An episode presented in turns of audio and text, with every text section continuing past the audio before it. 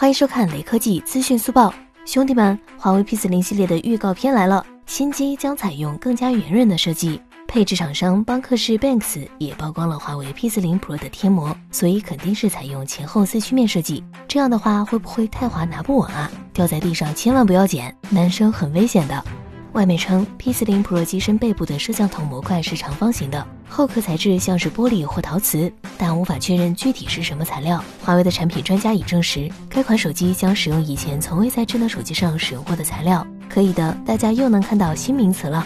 最后，扫码关注雷科技公众号有福利，关注并回复一亿像素即可获得红包，手快有，手慢无哦。